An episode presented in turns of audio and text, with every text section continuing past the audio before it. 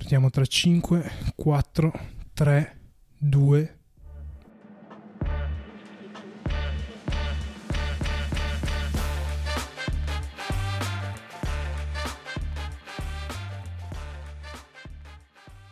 Benvenuti a una nuova puntata di 2 for One. Come sempre i microfoni sono due, dall'altra parte c'è Momo. Ciao Devo.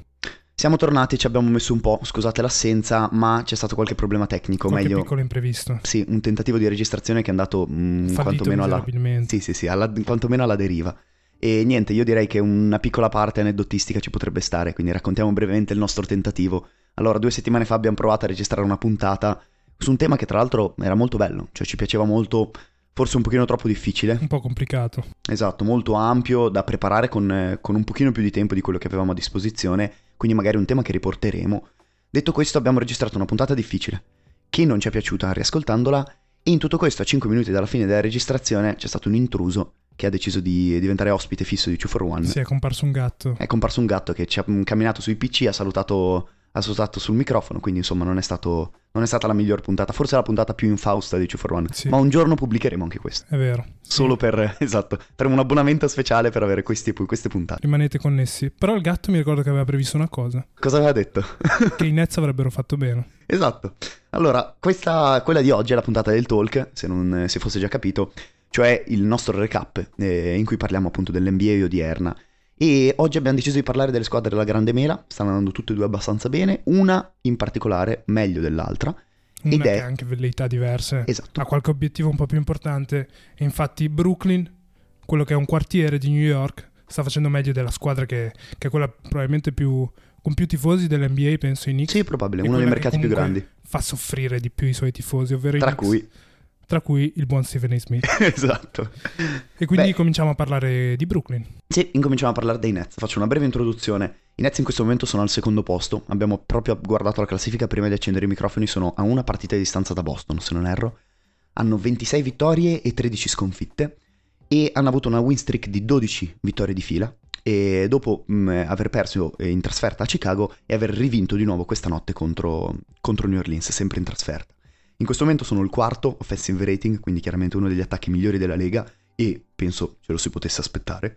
Mentre invece, secondo me, in maniera un pochino più sorprendente, sono la nona difesa, quindi una difesa accettabile, abbastanza buona, che sta reggendo bene. Ecco, questo forse era un pochino più doubtful, diciamo così. Sì, un'ottima difesa e chiaramente un ottimo attacco, però i miglioramenti ci sono da tutti e due i lati, perché l'anno scorso erano all'undicesimo posto per offensive rating e quest'anno sono primi per true shooting percentage e da 3 la percentuale da 3 e poi la difesa è quella che ha fatto il salto maggiore perché la difesa dell'anno scorso era al diciannovesimo posto una, una brutta difesa, non una buona difesa una difesa da titolo di sicuro non è la diciannovesima difesa l'avevamo già detto le squadre che vanno a vincere alla fine dell'anno di solito stanno attorno almeno alla decima posizione per offensive rating e defensive rating in quel range lì e meglio, meglio si fa meglio è e poi sono ventunesimi per pace lì, lì la squadra non corre tanto cercano più delle, più delle situazioni a metà campo no? ma quando hai Kyrie quando hai KD e trovi quelle soluzioni lì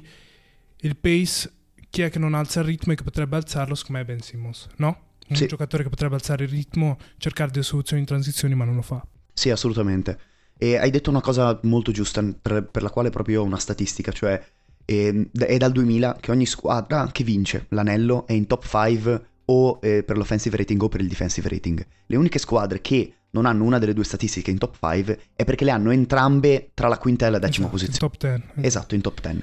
Quindi è chiaro che si parla di contender se più o meno ha un ottimo attacco e una difesa eh, guardabile oppure il contrario. In questo caso, come hai detto bene, l'attacco sta funzionando abbastanza bene, ma perché? Perché i Brooklyn Nets al completo sono un attacco che è praticamente abbastanza oliato, come hai detto tu. Ci sono Kyrie e KD e se sono sani sappiamo quello che portano e lo portano più o meno tutte le notti.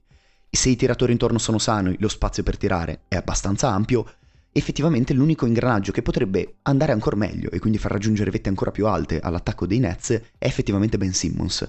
Tra l'altro mi capita proprio di parlarne dopo aver visto un'azione di ieri contro New Orleans, che era tra l'altro, era, mm, penso Brooklyn fosse a più due, a un minuto e mezzo dalla fine, quindi con tranquillamente possibilità di eh, andare oltre, sbaglia una tripla, penso CJ McCollum, rimbalzo lungo in mano a Ben Simmons. il Ben Simmons di Philadelphia avrebbe preso quel rimbalzo, attraversato il campo il e ho attaccato il ferro, ho cercato uno scarico, è un Esatto. ottimo passatore, lo lo conosciamo. Scarico. Mentre chiaramente, ce lo possiamo aspettare, davvero mi ricordo che prende il rimbalzo, si gira verso la metà del campo che è completamente vuota e quindi consapevole di poter attaccare, E poi dietro a Kyrie. si gira di lo nuovo e, e appoggia e, dà la- e ridà, ridà la palla a Kyrie. E Kyrie che poi Kyrie però trova TJ Warren, Warren da 3 e lì si vede, non dico frustrazione, però capisci la differenza di intenti dei due giocatori, no? Perché Kyrie come, come prende la palla, vedi TJ Warren sulla linea da 3, gliela dà e i Nets è la prima volta che, che direi che funzionano, no? Da Sì. quando hanno provato questo esperimento mi sono segnato alcune date, il 30 giugno del 2019 KD, Kyrie e DeAndre Jordan. Questa Nota era la nota negativa, nota di margine. DeAndre Jordan erano stati firmati in free agency e poi il 3 settembre 2020 Steve Nash diventa nuovo allenatore. Eh, questo è un tema, Eh, quello è un tema perché Kyrie dopo ti ricordi come ha risposto? certo. Subito in un podcast con, con KD ha detto non ci vedo ad avere un coach, no? E poi dopo i Nets, i Nets, cos'è, la prima serie con i Raptors non c'era nessuno dei due, Mhm. il primo anno perché erano infortunati, il secondo anno invece c'era, c'era Arden, hanno firmato Arden, quella squadra hanno giocato otto partite assieme, Mamma mia, chissà cosa sarebbe potuto essere. Record certo. 6-2 e perdono con i Bucks 4-3 con Arden a metà, a metà servizio Mhm. e Kyrie che si fa male in gara 4. Quindi non abbiamo mai visto questi Nets per davvero. Poi quest'estate KD aveva richiesto la, la trade al front office Sì. e poi eh, quest'anno chiaramente non l'hanno, non l'hanno lasciato andare via e all'inizio stagione viene silurato Steve Nash e qui secondo me c'è il grande cambiamento in tutti questi anni di, di Brooklyn Nets che non era mai stati una squadra perché a questo punto arriva un vero allenatore. Sì, probabile. Ma secondo me il fatto è che, e qua mh, si potrebbe aprire un capitolo abbastanza grande sul fatto, eh, o meglio sull'idea che le stelle NBA debbano accettare il loro allenatore, sulla cultura dell'allenatore americano rispetto magari a quello europeo. Però effettivamente che il licenziamento di Steve Nash sia stato un fattore scatenante è palese. Cioè dal licenziamento di Steve Nash, contando le, le altre, le ultime due partite che non, ho- che non avevo scritto, sono 24 vittorie e 8 sconfitte penso. Quindi diciamo che c'è stato un cambiamento abbastanza 2-5 importante. Con Steve Nash, Esatto. l'offensive rating era 19 il defensive rating 28 e poi stano, no, cos'era? Ieri ho letto un'intervista di KD in cui parlava proprio di tutte le, cose che sono successe quest'estate, un po' anche delle cose che erano successe prima perché Mhm. chiaramente c'erano problemi nella squadra e speriamo siano finiti perché Kyrie negli ultimi anni non è che abbia lasciato eh, pochi problemi a, Sì, esatto. a Brooklyn e che KD parlava proprio del fatto che lui volesse solo che la squadra non che la squadra vincesse perché quello arriva con, con il processo ma che cambiasse la cultura l'allenamento e secondo me questo cambia tutto con Jack Vaughn che Certo. a questo punto è, è un candidato il primo candidato secondo me al coach of the year no? Sì, penso di sì, penso di sì. Secondo me, ehm, no, forse guarda, non ti direi che non è il primo candidato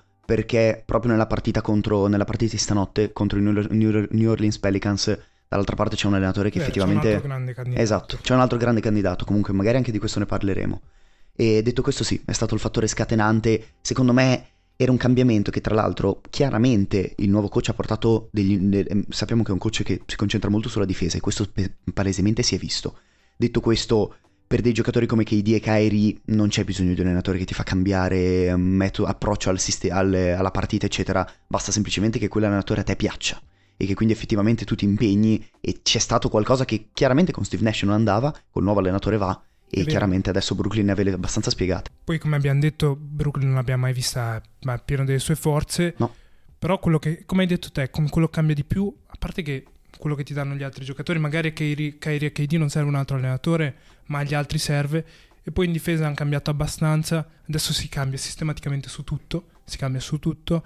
Eh, Claxton si ritrova a difendere sulle guardie, ma quello è un altro discorso. Sì, E in attacco, in attacco si va su, su delle situazioni di spesso due, no? Si Mhm. va a prendere un'isola per due giocatori, spesso si ritrova eh, KD in posto alto e poi si trova e qualche poi da lì si crea, certo. E lì, si- lì funziona perché spesso arriva il raddoppio. KD è un- comunque un buon passatore, si trovano soluzioni.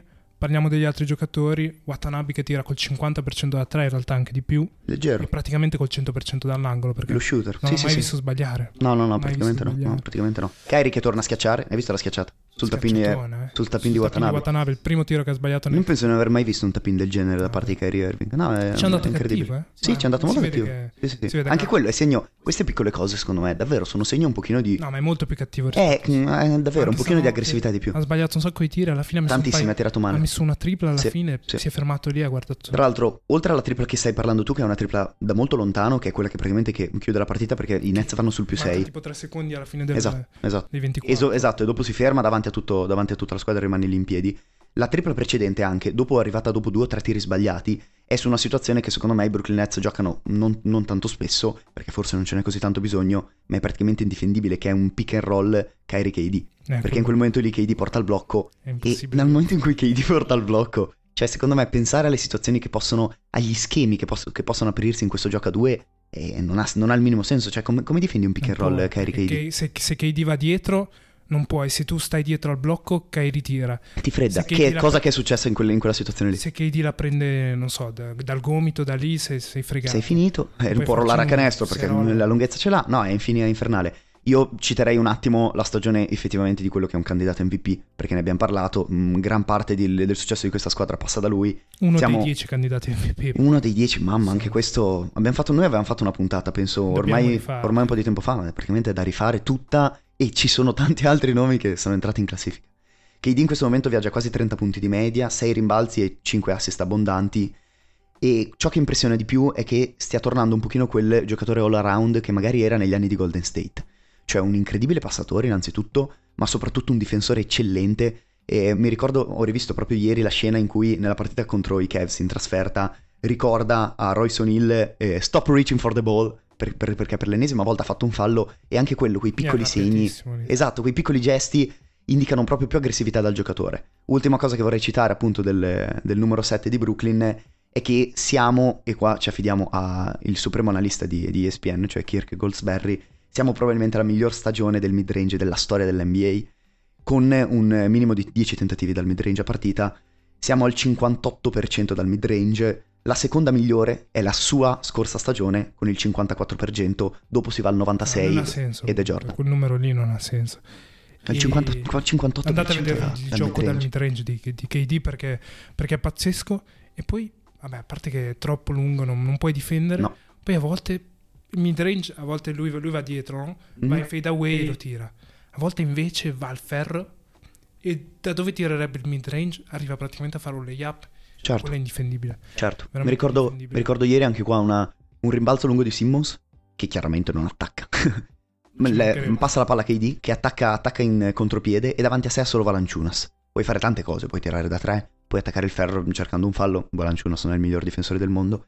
Di fa un palleggio, entra in area, si inchioda in, un- in uno spazio in cui penso nemmeno i suoi piedi ci stiano. Non ho idea di come ci si faccia fermare in così poco spazio. 55 di piede. Esatto. Non ci sta. Valanciunas chiaramente ricrolla addosso e canestro più fallo e così. No, è vero. In transizione erano uno contro uno. Sì, bene in transizione non, non ci andrà mai. No. Sono no. segnato un dato. Sì. 5 liberi tentati di media in carriera. Questa stagione 1.6. A dicembre in 9 partite ne ha tirati 9. Mhm. Sai quanti ne ha messi? Dai. Bel donut. 0. Davvero? 0 su 9 a dicembre. Boh, vabbè, è andato così. vabbè. Va bene, e direi che più o meno abbiamo parlato di tutto, abbiamo toccato, almeno di Brooklyn abbiamo toccato tutto, ci spostiamo dall'altra sponda. Hai detto bene, avevi, avevi detto bene, Brooklyn è la squadra che sta andando meglio, ma New York New non York è. sono i Knicks. Esatto, New York sono non Knicks. è Brooklyn, New York sono i Knicks. E i Knicks questa stagione stanno facendo quello che un po' hanno fatto due stagioni fa, dopo lo schifo che hanno fatto l'anno scorso. fatto Mi sento, sì, mi sento di appoggiarlo. sì, sì, sì. questa stagione sono tornati a fare meglio ed è soprattutto grazie, secondo me, a un Julius Randle ritrovato perché il Julius Randle di due stagioni fa era uno star, quello dell'anno scorso era la brutta copia. Sì. Eh, di Julius Randle ho un po' di statistiche che non tengono conto però delle ultime due partite, quindi se riesci a recuperare magari il tabellino sono ancora più precise, anche se penso che siano semplicemente a favore di quelle che dico, perché anche la partita, parlavamo proprio della partita di stanotte in cui hanno giocato contro i Toronto Contro Raptors, Raptors. esatto, e Randle ha messo 5 triple Nei primi 5 nei minuti. primi 5 minuti, Sì. triple tipo dai, Ogni check dopo l'altro. esatto. A un certo Comunque- punto si è ritrovato a Fred Van Vliet davanti, invece di attaccare il ferro, la semplicemente prendere triple step back. Esatto.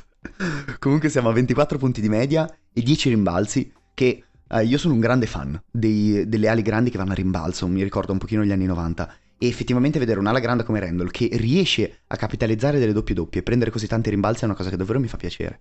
Siamo anche a 4 passes di media, che non è poco per un giocatore monodimensionale che tiene la palla in mano come lui. Le percentuali non sono male, 46% dal campo e un 34% a tre punti che chiaramente si sarà alzato stanotte con la super performance balistica. E come hai detto tu, è una stagione molto vicina a quella di due anni fa, in cui ha vinto il Most Improved Player, e tranne che per il tiro da tre, che in quella stagione ho visto tirava col 41, quindi comunque una statistica un po'... Sì, era, vedeva davvero una vasca da bagno. Nelle ultime 11 partite, escludendo le ultime due, siamo a 10 doppie doppie e oltre 28 punti di media. Quindi è un giocatore che sta facendo quello che sa fare, che faceva due stagioni fa, per me chiaramente rimane un pochino un giocatore monodimensionale, molto da isolamento e questo non è un discorso che ehm, ne diminuisce il valore in questo momento, ne diminuisce magari il valore ne, per i playoff. Sì, è vero, però Giugius Randall questo qui, certo, la sì, sì, sinistra, sì. la mano destra non la conosce, però è già, già tanto per i Knicks che, che, ci, che, abbiano questo Julius Randall. Anche perché è la migliore versione, quindi sì, migliore ci si accontenta che sia così. Esatto. Di e più non si, non si, può chiedere. Poi penso. aggiungendo un Jalen Brunson a questa, a questa squadra già si può, si può, puntare a fare qualcosa di più perché Jalen Brunson è, è, praticamente il giocatore che tiene in, mano, tiene in mano la palla e quei 6 assist di media, 6 assist e mezzo di media con altri 21 punti diciamo che danno ai Knicks qualcosa in più perché i Knicks non avevano una point guard prima di adesso. Jalen Brownson è un po' atipica però è già, già meglio che non averla. Serviva tantissimo secondo me. Un pochino quell'elemento di equilibrio perché come hai detto tu cioè la palla stava nelle mani di RJ Barrett e di Julius Randle, che non sono proprio i giocatori più affidabili del mondo. Certo, c'è la stagione del Most Improved in cui segna tutto, ma c'è la stagione dopo in cui non segna nulla. Quindi un giocatore che con continuità, cioè quello che manca un, po', un pochino ai Knicks è continuità. Abbiamo visto anche prima il record, arriva da 8 vittorie di fila. 5 sconfitte di fila. E ora 4 vittorie di fila. E di nuovo 4 vittorie di fila, quindi effettivamente è una squadra che va un pochino a momenti. Manca un, po di, un pochino di continuità, Branson effettivamente l'ha portata, tanto che è quell'elemento di equilibrio che secondo me sta mancando tantissimo ai Dallas Mavericks per altri mille motivi, eh, di cui magari dopo accenniamo. Però chiaramente è un giocatore che sta portando tanto sul, sul campo. Ma poi quel canestro di in avvicinamento nell'area, quello lo fa, fa occhi chiusi, no? Mamma mia. l'anno scorso e lo fa anche quest'anno. Secondo me a livello di guardia è uno dei migliori footwork dell'NBA. Cioè quando entra in area davvero fa quello che vuole. Grosso, cioè non lo sposta. No, no, no, è grossino, è piazzato, piazzato. piazzato. Lo definirei piazzato. Jalen Brunson è un giocatore piazzato. Alla Nel senso che comunque Esatto, è un giocatore e innegabilmente alla Kyle Lauri, anche Kyle Lauri è bello piazzato. E parliamo di numeri, offensive rating noni, Vai. defensive rating ottavi, net rating settimi. Cosa ti stupisce di più, il, il, il non offensive rating offensive o l'ottavo? rating di sicuro. Eh, penso anch'io, anche perché sicuro. ricordiamoci è una squadra di Tibodo, quindi l'ottavo defensive rating è ce lo si può chiedere. Non... Esatto, è la base per un... si può. Esatto, esatto. Diciamo che uno dei migliori 10 attacchi non era proprio scontato. Eh. Beh, line-up titolare è Grimes, no? Mm-hmm. Branson. Barrett, Randall e Robinson. Sì. Questa, stag- questa, questa, notte Barrett non c'era, infortunato. Per quanto tempo? Per quanto tempo non lo so, New York Knicks. Non so neanche, le news dei New York Knicks eh, sì. sono un po' così. Out eh, si è fatto male al dito, okay. stanotte non c'è scritto nient'altro. Sì, comunque nulla di serio, nessuno, nessuno in... E con la line-up titolare, ovvero quella che vi ho appena mm-hmm. detto, 11-7 il record, mm-hmm. che non è male. No, per niente. Per nulla male. Per niente, tra l'altro e Thibodeau sta ha, ha, rimaneggiato molto le rotazioni dopo un inizio di stagione un po' difficile. Sono scomparsi giocatori come Rose e Fournier che non vedono più il campo in nessun modo e ti, devo, ti devo dire la verità, per quanto mi stia simpatico Derrick Rose. No, Derrick Rose ci sta, Fournier. Fournier diciamo che era un pochino il momento di iniziare a toglierlo da quelle rotazioni. Cioè io davvero di partite ne ho viste tante, che... però... Cioè non, non, ti fa giocare con la squadra...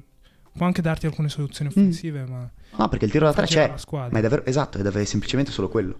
Che altro questo... campo? Cioè, beh, c'è Emmanuel Quickly. Quickly che comunque ha finalmente trovato minuti anche perché sappiamo che i giovani a Tibodo non vanno troppo giù. No, tanto che c'è anche un, cam, un Cam Reddish in fondo alla panchina che penso che per la deadline sì, già troverà un altro... Quentin Grimes stia giocando. Esatto, invece Quentin Grimes gli piace. Perché sempre anche Tibodo, mm, è un giocatore che davvero va a selezione. Cioè se entri esatto, in quelle... Nelle grazie. Mamma, sì. nelle grazie sei a posto. E Quentin Grimes ci è andato. Sì, sì, sì, sì. Qualsiasi sì. squadra arrivi. è vero, è vero. Sei in Cina, sì. Un, contatto...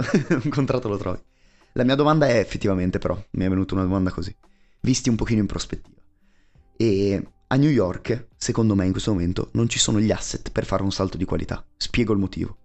Abbiamo alcuni contratti giusti per i giocatori riguardo al loro rendimento, cioè quello di Branson, quello di Barrett, che è un giocatore che comunque sta, sta, sta contribuendo, non è forse la stella che ci si sperava, ma sta dando Poi il suo contributo. Poi è anche un giocatore giovane. Esatto, quindi chiaramente lo devi tenere. E anche quello di Mitchell Robinson, per esempio, che è stato rinnovato quest'estate altri contratti che invece difficilmente esposti, come quello di Julius Randall, che nonostante stia contribuendo no, andrebbe è, spostato perché deve avere lo spazio di un giocatore migliore, ma chi prende Julius Randle a quelle cifre? Penso nessuno. E infine dei giovani che un pochino devi pagare, come Quentin Grimes o magari, come hai detto tu, Quickley, che sono comunque giocatori magari da rinnovare per non farli andare via zero. Ecco, io rinnoverei Grimes, sinceramente. E, e la, la, domanda quindi è... E, sono a metà, sono, sono a metà. Come fai a migliorare questo? Sono quelle situazioni che a noi non piacciono, ne parliamo sempre.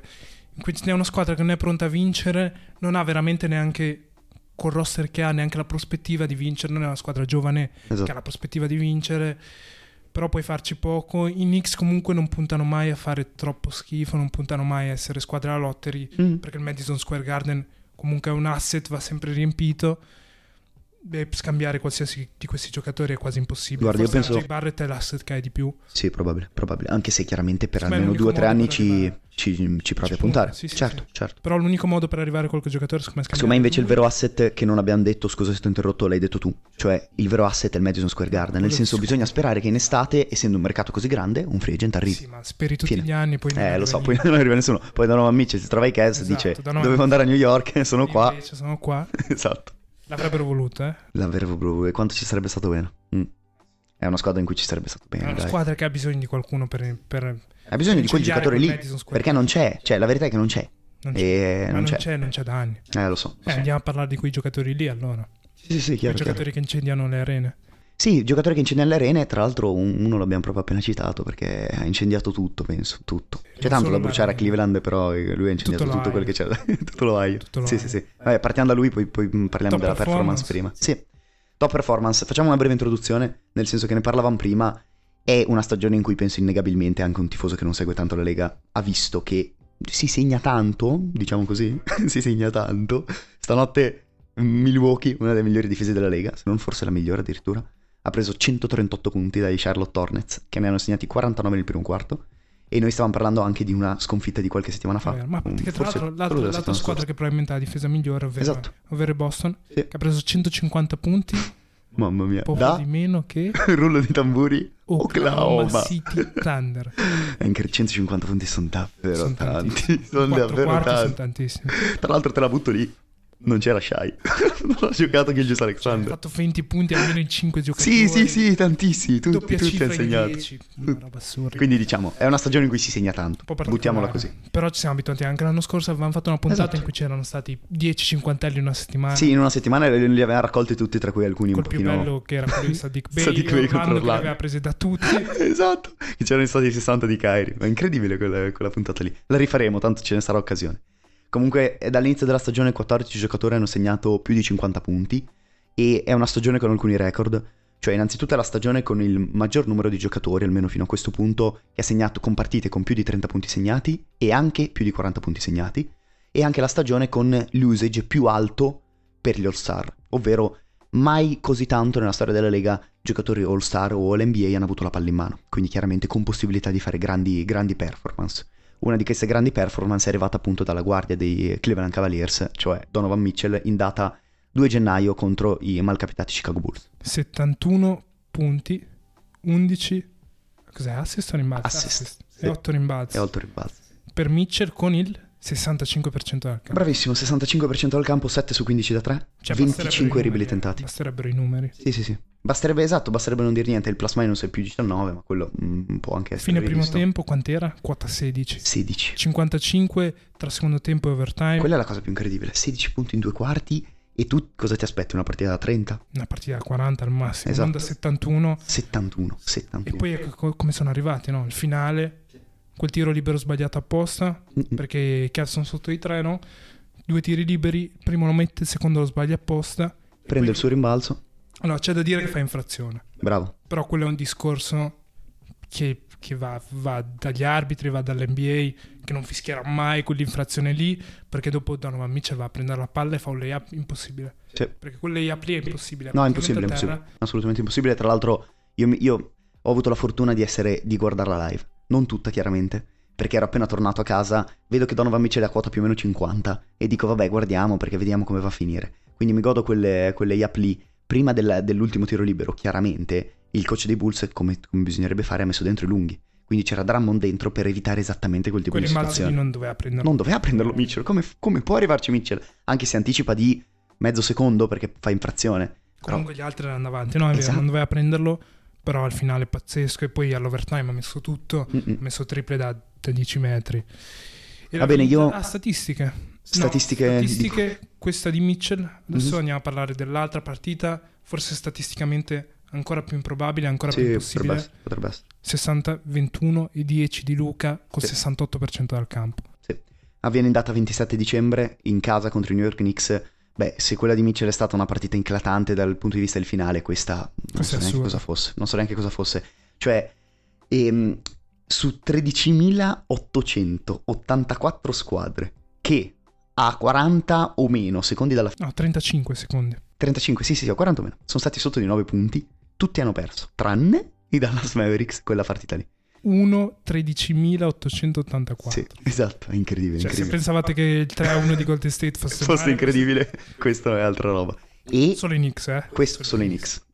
Poverini. Tra l'altro, come abbiamo detto prima, avevano vinto 8 partite di fila. Penso ne, ne avessero persa una. Poi sono andati a Dallas, fanno comunque un'ottima partita. Luca gliene mette 50. 60, cioè, contro un Luca che te ne mette Stanno soffrendo, però sono riusciti ad arrivare a più 9 a 30 secondi dalla fine e poi subiscono uno dei più grandi rimonti nella storia della Lega. Ah, c'ho, c'ho tutta la, la sequenza, cos'era? Vai, vai, vai, ti lascio, ti lascio narrarla. Tripla di Wood, Mhm, end one di Luca, Ok, tripla di Dinwiddie mhm, e poi l'end one al contrario di Luca, certo. che prima mette il libero, come Donovan Mitchell lo sbaglia, lo sbaglia apposta, la palla fa un giro enorme, Sì, alla carambola. fine finisce... A un certo punto ce l'hanno anche i Knicks con due giocatori, Sì, è vero. non so chi fossero. Scivola dalle mani di tutti e due. Arriva alla mano di, Di Luca. di Luca e, la lancia per aria, tiro della disperazione. e Tra l'altro la, la, la reaction di Luca è bellissima. Un bellissima. tredicenne che segna il campetto Sì, campo felicissimo, prima felicissimo, felicissimo.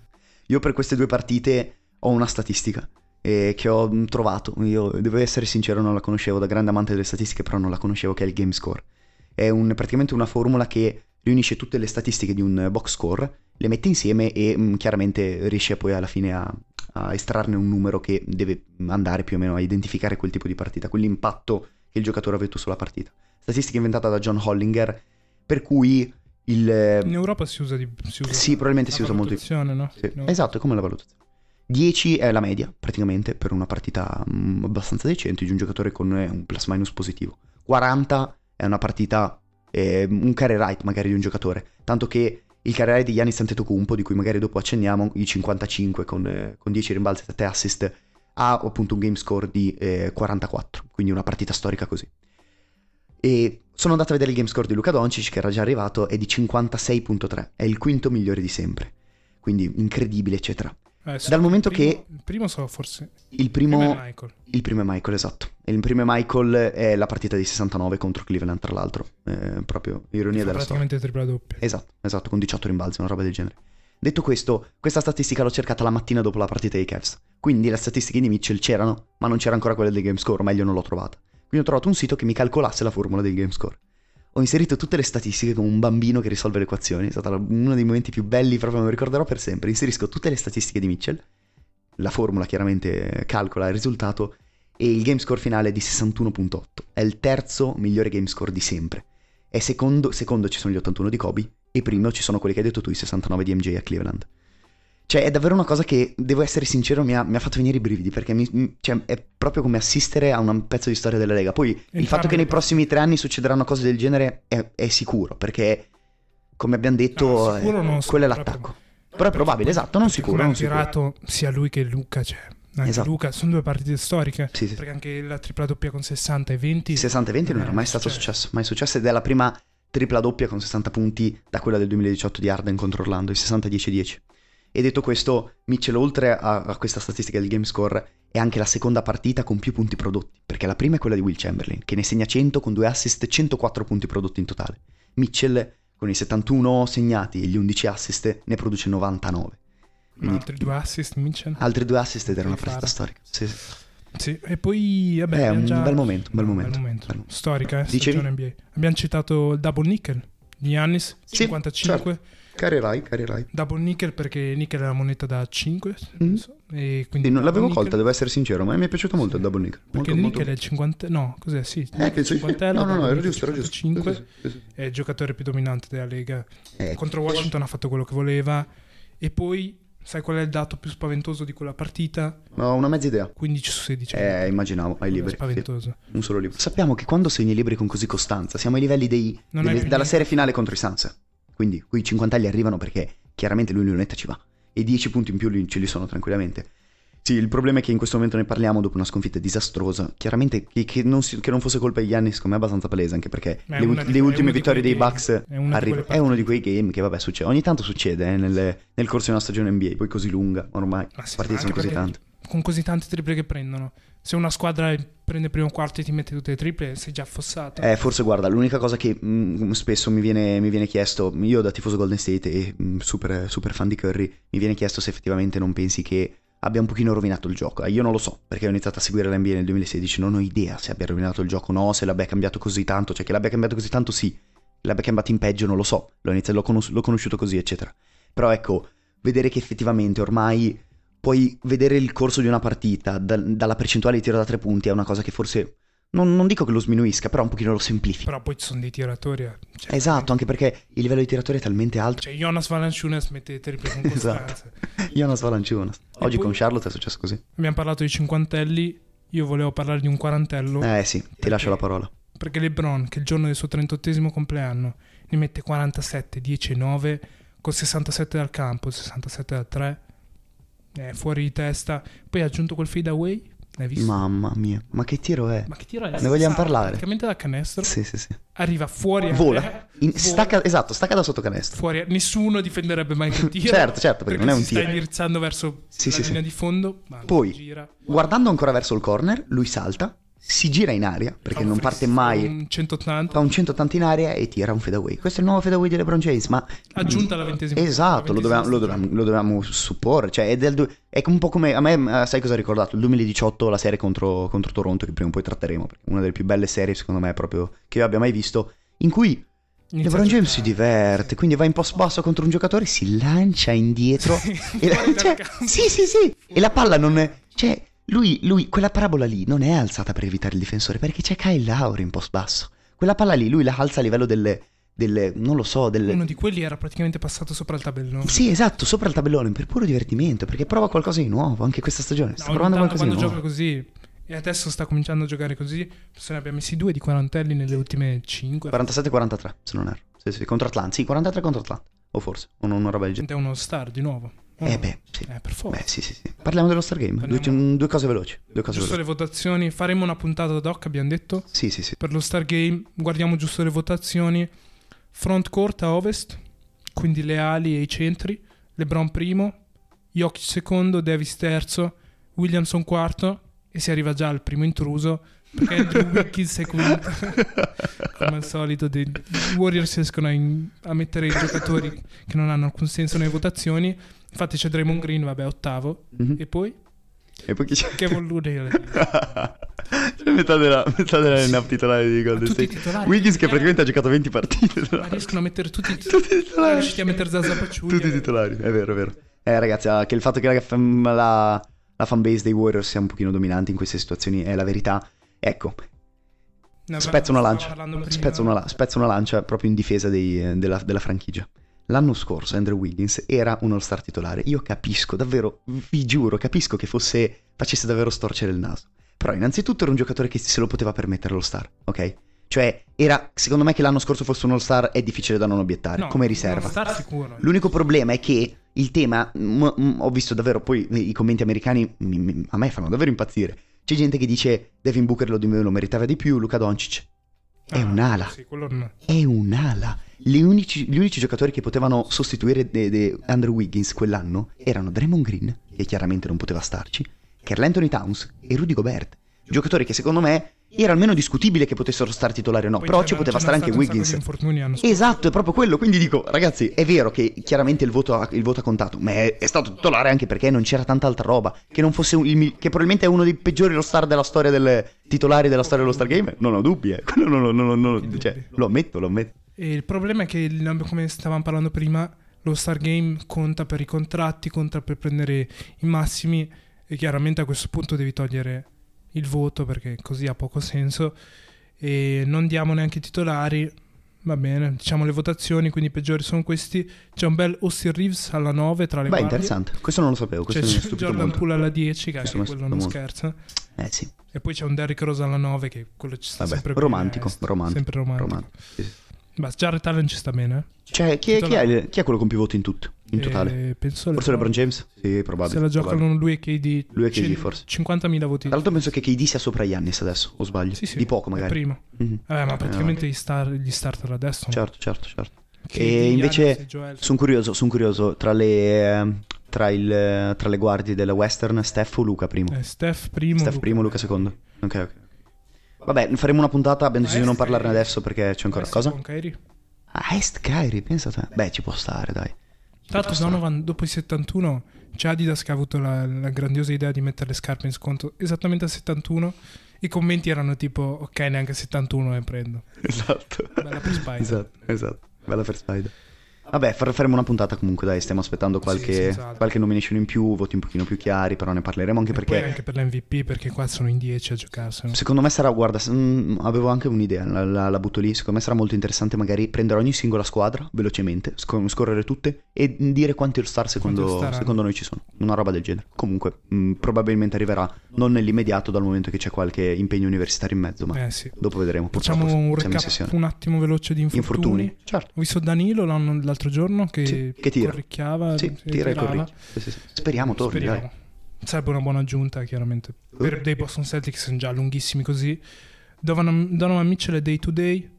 E Luca Doncic è day to day, ma questi sono piccoli infortuni. Golden State invece eh, sta per ritrovare un po' di giocatori. Perché Wiggins dovrebbe tornare. Sono malato, ma dovrebbe tornare sabato, quindi oggi. Penso la prossima partita, cioè stanotte, stanotte, sì. sì. se non ci sono state altre news, mentre invece Steph Curry dovrebbe tornare fra due partite, cioè nella partita in trasferta contro gli Spurs. E non vedo l'ora di recuperarli tutti e due da tifoso, davvero sono finalmente contento che siano tutti, e comunque tutti presenti. sta giocando bene. Esatto, in 5 vittorie di fila. Poi Clay, questa versione forse gli serviva, eh, un po' di tempo da solo. Anche secondo con me, non ho, non ho il minimo dubbio. prendersi Sì. i tiri che vuole. 54 è l'altro giorno. 54 contro Atlanta, davvero una partita mm, che mm, sì, insomma, che ci fa Mi ricordare un serviva. pochino che, che gioca. Sì, probabilmente, probabilmente serviva. Sì, sì, sì. Ok. E subito, anche lì, le- subito il, come si dice, l'esagerazione da parte dei tifosi Golden State che hanno visto la performance e tutti scrivevano nei Ma commenti. tornati. Avevate detto che era finito, avevate... Ah ragazzi, cioè, non è il giocatore del, 2017 del 2016, cioè, Sicuramente no. chiaramente. Però ha fatto secondo un me, secondo me col tempo... Ci arriva vicino, un dici. po' sì. Anche almeno, me, almeno in attacco, in difesa no, in difesa senza. E a Los Angeles non si capisce niente. Clippers me. mi è piaciuto, mi è piaciuto questo. neanche perché No, un no, no, ci le- sono tutti, il giorno dopo non c'è nessuno. E boh, i Clippers veramente sono... Malino, eh, malino, malino. Cioè, non puoi... Come, come fai a giocare così? No, malino nel senso che, cioè, eh, dove ci nascondiamo? Il problema è questo, che se loro due non sono in campo sempre, o No, non sono in campo neanche il Quando 50% è che della partita. giocare? Cioè, siamo esatto. quasi a metà. Siamo metà Soprattutto, stagione. oltre a metà stagione, siamo a, cos'è, terzo, quarto anno di sto progetto? No, sì. Cioè, ragazzi, gli anni iniziano a contarsi, eh. È vero che sulla, sulla carta siamo i più forti, abbiamo il migliore due della Lega, certo, ma noi non abbiamo ancora neanche visto noi, neanche niente, non abbiamo ancora visto nulla di questa E anche squadra. la versione Niente. di Kawhi, Kawhi sempre efficiente. Esatto. Però gli altri sparano triple doppie da 60. Cioè, anche, anche la, la concorrenza si sta aumentando. Seco- sì, secondo me La sì. concorrenza di due o tre anni fa era solo Golden State. Adesso ci sono 3, 4, 5 squadre, anche solo ad ovest. Io dico abbastanza scettico, abbastanza scettico. Eh. E poi dall'altra sponda di Los Angeles, AD. L'ultima volta probabilmente... No, non era ancora infortunato. Ultima puntata. L'ultima puntata era vivo? Sì. Sicuro? Secondo me sì. Sì. Me non proprio- stava anche giocando bene, no? Sì, sì, sì, 50. era, era nel momento, era nei Sì. 55-17 contro Non poteva durare, infatti No, beh, chiaro, chiaro, chiaro. Probabilmente avevamo detto, speriamo resti, resti sano. come al solito. E quindi LeBron, come al solito, deve mettersi la squadra sulle spalle. Austin Reeves, anche infortunato, rivalutato tra un paio di settimane. Altri nomi Desmond importanti? Bain, ne avevamo Sì. detto, aveva cominciato bene. Giocato però ha poco. giocato poco. È 18 partite in stagione, sono pochine. Tyler Hero è day to day. Duncan Robinson. E Anche lì, vabbè, anche a Miami è un bel Sì, discorso. no, I giocatori vanno e vengono. Duncan Robinson, tra l'altro, si, si farà un intervento. Ah sì, non lo sapevo. settimane. Eh, questo mal- male ancora di più. Eh, un po' sì. È un Chris giocatore che già era Middleton- abbastanza lontano. Middleton Non è ancora tornato al ritrovarlo, 100%. Devono no. ancora ritrovarlo. E poi c'è New Orleans. New Orleans forse è la tegola. Eh sì, grossa. perché c'è un giocatore che chiaramente aveva iniziato davvero la stagione secondo me in maniera fantastica, bello da vedere, bello da guardare, come tutto il resto della squadra. Manca e ha un infortunio che non è stato ben definito, o meglio verrà rivalutato penso. Tre settimane. tre rivalutato settimane. Tre settimane. Hamstring, quindi è il E cos'è il... femorale, no? Sì, una roba del genere, sì, sì, sì, uno stiramento, una roba del genere, comunque un problema muscolare. Parlando- chiaramente parlando di Zion Williamson, Brandon Ingram è già fuori, è saltato praticamente tornare... la maggior parte della stagione vedremo, vedremo cosa fare perché anche, anche questo li ho visti ieri contro Brooklyn ed erano davvero una squadra che è riuscita a reggere una partita con eh, José Alvarado e Nazim Marshall che segna 23 punti, CJ McCollum come praticamente unica, unica scoring option e comunque ha retto contro mm, il, il team più caldo, la squadra più calda della Lega. Quindi eh, sarebbero belli al completo, speriamo di vederli. È vero. Eh, però chiaramente gli infortuni continuano ad esserci. Eh, lo so, Quello è il discorso, secondo me. Frega poco delle tre settimane, il problema è che ogni volta è così. ogni volta è così. E poi che altro rimane? Phoenix, Chris Paul day to day, Devin Booker soprattutto, Eh. quattro settimane, quella è una tegola importante. Più che altro stanno facendo fatica, eh, stanno faticando. tanta fatica. E poi c'è Joel che stanotte non ha giocato, ma si è fatto male al piede. Doc Rivers ha detto che sta, facendo, sta sentendo meglio, però chiaramente Immagino- quello non vuol dire. Dopo davvero recupererò la com- la- le, la le dom- le risposte alle domande dei giornalisti a parte di Doc Rivers, che già è l'allenatore vago per eccellenza. Se poi adesso gli chiede anche degli infortuni, cose che effettivamente non sa, immagino solo come risponde. Sì, sì, probabilmente ha detto è colpa di Ben Simmons. Probabile. Sì, E sì, e Arden stanotte di sicuro non ha fatto, Sì, cioè, non ha ha fatto un po'... fatto fatica. Cosa hanno perso in casa, vero, contro Chicago? Sì, ha sbagliato. Tripla doppia di E... Nicola Nicola. Vucevic, Perché 19 no? punti, 41 18 rimbalzi di cessi e 41 punti di Zach Lavine. E Arden ha sbagliato i primi 9 dal campo, i primi 9 Sì, tiri dal campo. Bestia, non lo sapevo. Ha finito 4 su 17. Non lo sapevo. Partitaccia. E tra po' l'altro freddino, in attacco sta facendo male male eh, quest'anno. Eh, magari ne parleremo, dai, vedremo come va in questo, ma- in questo periodo, vedremo senza il candidato MVP Joel Embiid. Va bene, tra l'altro, la cito lì, ultima cosa. Qualcuno tra Joel Embiid, Jason Tatum, Giannis Antetokounmpo e Kevin Durant non può stare titolare allo Star Game. E scoprirete chi Durissima. è nella puntata del nostro podcast in cui faremo i starter. Esatto, adesso non diciamo niente. Bene, vi ringraziamo per l'ascolto e alla prossima puntata di 2 for 1. di NBA Podcast.